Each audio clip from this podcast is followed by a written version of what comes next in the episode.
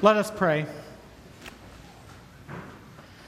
God, we thank you for this morning, this opportunity to freely gather here and worship you. We thank you this day especially for the mothers that you have given us. God, as we continue in this time of worship, speak into our hearts and minds and lives that which you have for us this day and each day. May my words be yours. In Jesus' name, amen. We're in our third week of uh, looking at various spiritual disciplines. We're taking six weeks to look at six of the disciplines up until June first. Again, these spiritual disciplines are these biblical tools, these uh, habits that can help us in focusing on God and building our relationship with God. These practices or tools or disciplines should be things that we practice intentionally so that they become habit and they become a part of our lives. Having already looked at prayer and looked at the scripture, we come today to solitude. It's an interesting one for me. Uh, it, of all the disciplines that we will talk about in these six weeks, it is the one that I've probably personally had the most interesting journey with. It is certainly one that has had a tremendous impact on my life. It started for me in college. It was the fall semester of my sophomore year, and we had to take a class on the spiritual life. You see, our school understood something important that some seminaries and some Christian schools understand, and some are continuing to learn, that our spiritual life as Christ followers, as leaders, as pastors, as human beings, is of utmost importance to us. And so, at the beginning of this class called Foundations of the Spiritual Life, the professor, Doctor Chris Hall, a brilliant thinker, uh, uh, brilliant on the disciplines, uh, a great historian on the church fathers, he said to us we were going to learn about these disciplines and these practices. We were going to learn about building our spiritual life. And he said, so the first assignment was simple, but it was an ass- ass- a semester-long assignment. You're to pick one of these twelve disciplines that are listed from this book, and you are to choose one of them, and you're to practice it at least once a week for the whole semester. And then half your final exam score is going to be uh, writing on this experience, the ups and the downs and what you experienced throughout this whole semester. Now, college kids instantly think, oh, easy points, right? And truth be told, probably most of my classmates may not have exactly practiced it every week. It might have been the last two or three weeks before the final. Of course, Doctor Hall knew by what you wrote. And it's interesting because he said to do this, and so I was determined. I was excited about being in this environment. I was excited about growing in my relationship with Jesus. I was determined to practice one of these, and perhaps even more than once a week. But he went on, he said, I want you to pick one. Perhaps one that you're not used to, one that you're not good at, one that might be a challenge for you. And I thought to myself, well, I did come here to be challenged. I do want to grow, and so maybe I shouldn't take the easy way out. I'm going to go ahead and practice one of the difficult ones. This in the list left me with two choices, solitude and fasting. I was a college kid. It, there was no way it was going to be fasting. Okay? Not my spiritual gift. And so I thought, all right, I will embrace this idea of solitude. And so I journeyed that semester to try this practice of solitude. And I'll be honest, it was much more difficult than I thought it would be. Sure, it was difficult because I'm an extrovert, and I know you're still getting over the shock of that. But it was difficult because it just took me so long to find those spaces, setting out those intentional times of silence. And of course, even when I got into those intentional times and spaces of silence, to focus, to not let my mind wander was even a greater challenge. My mind goes one hundred miles an hour. I, when I go to bed at night, it is a process for me. My brain doesn't just shut off. And so it was a bit of a challenge for me. It was a deep challenge for me, in fact. It felt like it took me just as long to stop thinking and to get quiet. In fact, longer than I even had to practice the solitude. And yet there was something enriching about it. There was something beautiful about it. And I kept fighting through it. You see, when I talk about this notion of these disciplines being intentional practices that we work at, that hopefully they become habits, they become a part of our lives, this is one for me where this has perhaps been the most true. I had to work at it, and I had to work at it hard. It was not natural for me to be quiet. Again, it's a good thing you're sitting down. It took work. It took effort. Some of you I'm talking about this are like, I do that all day long. Solitude is the absence of noise.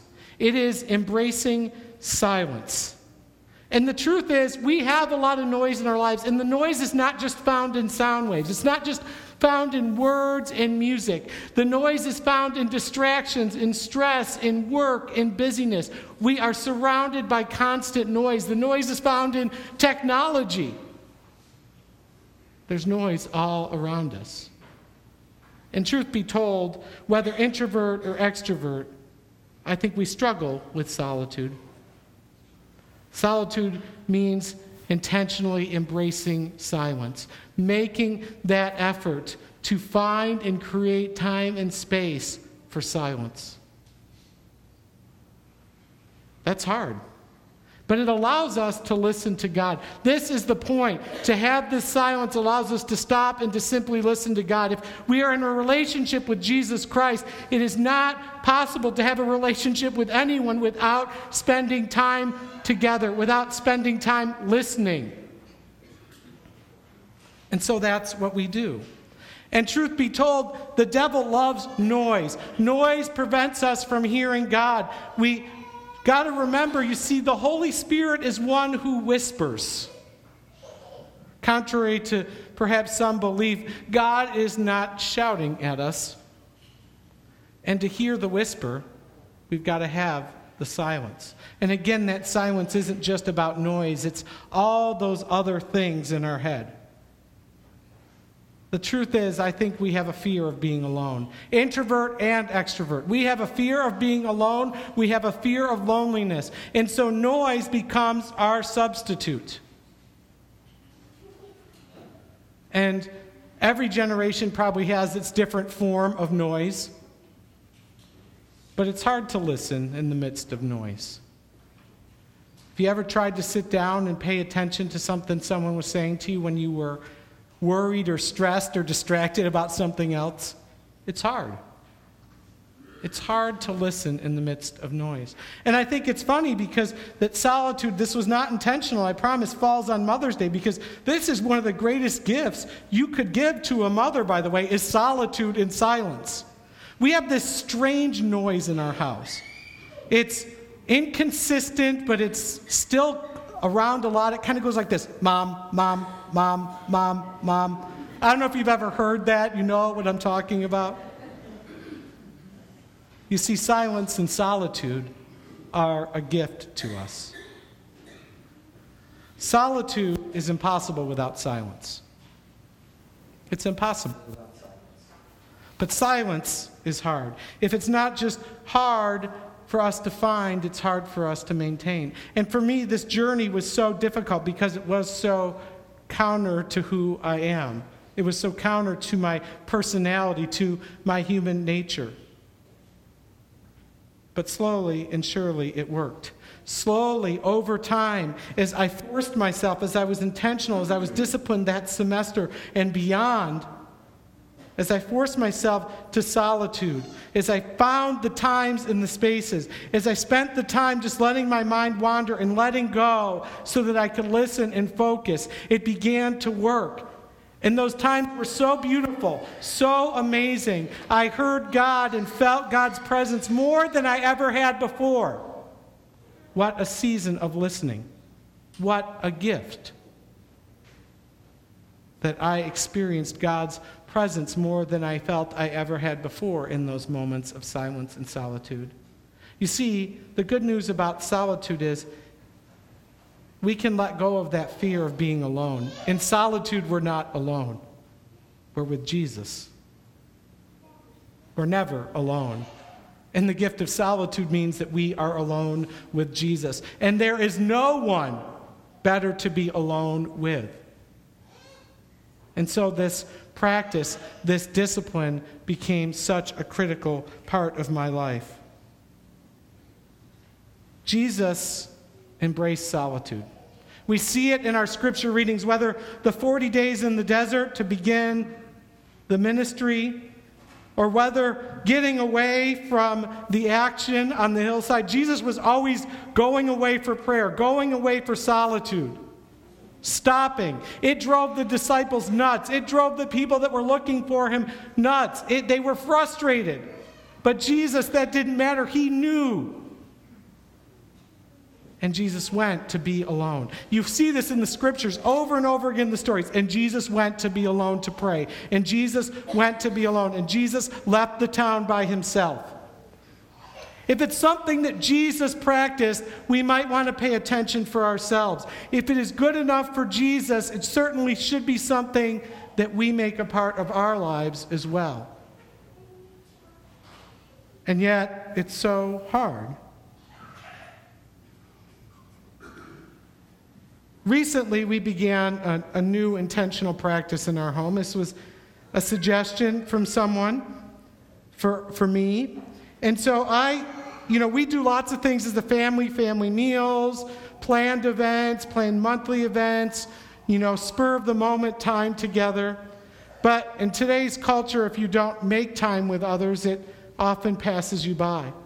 And so we start this new practice where I try to take four days a week and put on the calendar uh, fifteen minutes with each of my kids, one-on-one, an intentional time. And it's been hard to figure out, but it's been very life-giving. It's been life-giving for me as a human being, a Christ follower, a husband, a father. I know it's been something that my kids look forward to, that they ask for. And in these times, we do all sorts of things. We might go get ice cream, you know, because Blue Moon's open again. Life is good. We might go for a walk in the woods. We might play basketball. We might play a game. We might color. There are all sorts of things we do. And this intentional time has been great. It's altered the relationship for all of us. This is what happens when we're intentional about time. It's not rocket science. It's not some great thing. It's a pretty elementary concept. But it's been transformative. You see, solitude is us reserving this time with Jesus. And if you're a schedule person or you got just a little bit of O C D or some of that in you, you know, you might actually put it in your schedule. But it's literally to schedule time to simply be with Jesus. We struggle to be. So many times, in fact, we are, act more like human doings than human beings. I know this very well. But solitude reminds us that we are, in fact, human beings. This is a habit, something that should become a habit. In fact, for me, this, of all the disciplines, is certainly in the top three that has changed me the most. This embracing of solitude and silence. It's the one where that process of practicing something becoming a habit is the most true for me. And it's interesting as I think about it, it happens all sorts of ways. It happens in mindless times, things when I'm doing mindless tasks like mowing the lawn. I love being on my lawnmower. Kayaking, driving, sort of. It's intentional times of just stopping and sitting and listening, taking a walk, swimming in the pool, just sitting and enjoying. Sometimes it's about going somewhere to hide. In fact, for me, one of my practices is once a month I schedule a day, a full work day, to be with God. And sure, I pray and read some, but most of this day is spent in solitude. Whether indoors or outdoors, I see this as a work day. I recognize that my relationship with Jesus, my ability to listen to Jesus, is so significant to what God has called me to. And I love those days. I crave those days. They're hard to do. They're hard to protect, but they're so important. We've had a joke running in our house for years now that Jesus lives in the hammock. And I have a couple hammocks now. And so a lot of times my solitude has been just going and sitting, laying in the hammock, just simply being. And it's amazing because, again, in those times of listening, I felt and experienced the presence of God the most in this silence and solitude. So we now say that Jesus lives in the hammock. And over time, it's happened such that I don't always have to be as intentional about this solitude. It has become a bit of a habit, a bit of my life. In fact, if I go a day, if I get too late in the day without solitude, I am grumpy. I am so grumpy. My family knows when I've not had solitude. I'm telling you, they can tell you. They know. Like some of us get grumpy when we haven't eaten, or like some of us get grumpy when we're tired, or when we're hot, or when we're cold. It's like that, that my body has come to know, it's been trained to the point where if I don't have it, I know. It's like I talked about, that the disciplines should become a part of our life where they don't have to be on the to-do list. We don't put brush our teeth, take a shower on our to-do lists. We know intuitively that that's something we need to do. We and others notice when we don't. And for me, this is the place that solitude has come.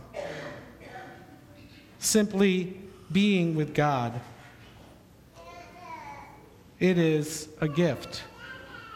I want to come to our first scripture reading, which is printed in your insert. It's amazing to me because I have found in being in solitude, I'm able to do more with less. That taking away that time to be with God has not made me less productive, less energetic, less efficient, but more as Christ fills my cup. And so in our scripture reading in Ecclesiastes, I love this because the first three verses or so, they give us a picture of what solitude looks like. The absence of words that sometimes... And I'm guilty, pastoral, you know, vice, that we fill the space with words. That we feel like we have to say something. It's so funny when there's silence in a group. It's awkward, it's uncomfortable. We, we don't know what to do with it.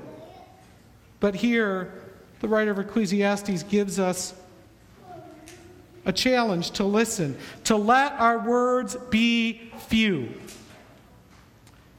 And in the second half of this passage, it gives us a little bit of the benefit, the challenge of this. It calls us to commit to this, that when we embrace these disciplines, they shouldn't be empty promises. That Jesus says, let your yes be yes and your no be no. When we commit to something, we should be diligent in that. You see, solitude's a challenge. Introvert or extrovert. Carving out that time. Sometimes when we're silent, we have to hear and think about the things that we least want to deal with. Sitting and simply listening is hard for us. And while there's challenge to this spiritual discipline, there is great benefit. It provides renewal. It provides rest. It helps us look to this Jesus, to hear more clearly, to be present. And it's our call to embrace solitude, to embrace silence, to be with the one who loves us. And while it's not easy, for me, it has been one of the greatest gifts, one of the most transforming practices, that I don't have to have the radio on. I don't have to always be doing something, but that sometimes the best thing I can do is simply be. Be with the one who loves me. Be with the one who died for me. We have the gift of relationship. Today we celebrate the relationship of the moms in our lives. But we also can embrace the greatest relationship we have, which is our relationship with Jesus. And there may be no better way to grow that relationship than to simply stop and be with that Jesus. May we be a people of solitude. May we embrace silence and solitude and the one who loves to be with us more than anyone else. Let us pray. God, we thank you again for the opportunity to worship, for our mothers, and for the gift of the disciplines, for the model of Jesus, to be in solitude, to be with his Father. Lord, help us to embrace solitude and silence, to simply be with you, to listen well to your Spirit, to relish our relationship with the Father, to sit in your presence. It's in Jesus' name we pray. Amen. Please stand as we continue in worship.